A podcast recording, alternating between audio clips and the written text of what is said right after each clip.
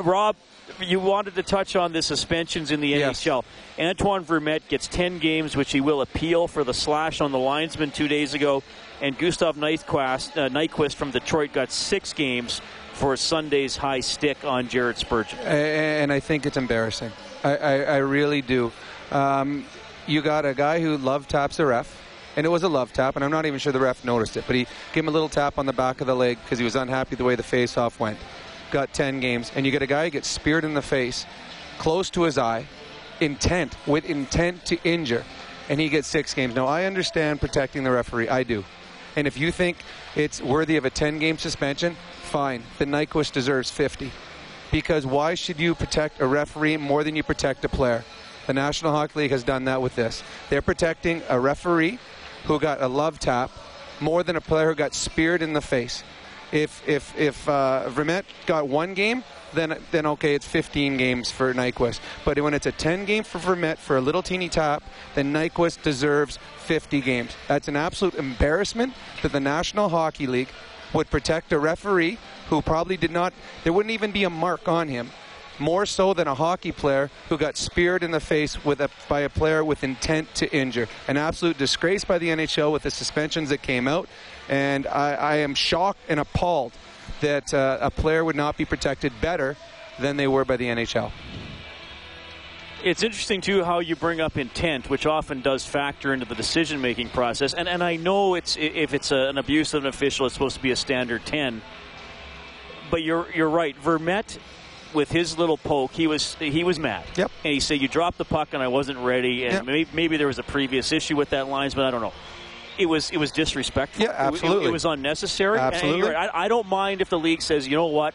We don't want you touching the officials Yeah, under any circumstances. So there is going to be a suspension whether you hurt them or not. I- I whether you, totally agree. And whether you punch him, but but I mean, it's just Dennis Wideman does what he did last year, and originally gets 20. It was retroactively reduced to 10, a- and that ultimately is on the books as the as the same as the Vermette suspension, and that's just inconsistency.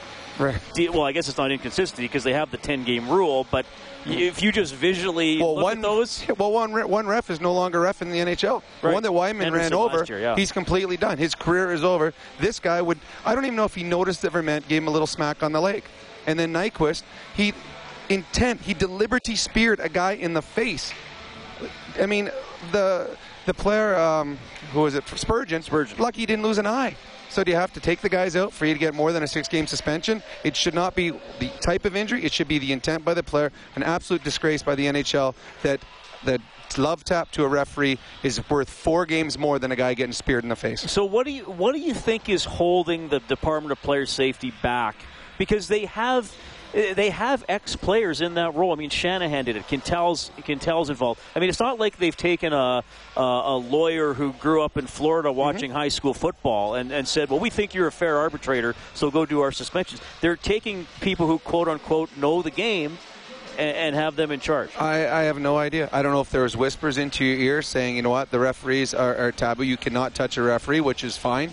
But it, there's got to be, you've got to look at the two situations. And I do not believe a referee should be protected more than a player. I think it should be equal. I think you should pr- should protect both the exact same. And in this case, you certainly did not protect them the same. Because I guarantee you, if Nyqu- or if Nyquist would have speared a referee in the eye, it would be more than just the 10 games that the love tap was. So now all of a sudden you're like, okay, this guy is allowed to spear a player, but he can't he can't spear a ref. So absolutely stupid, stupid, stupid by the National Hockey League. Yeah, it's it's going to be an interesting story to follow, and it's uh, Kevin Carius was on Inside Sports last night, and when we said, you know, this isn't this isn't even a debate because I have yet to see anybody in any form come out and say, oh yeah, six games, that's cool. You know, No. that's, that's like everybody's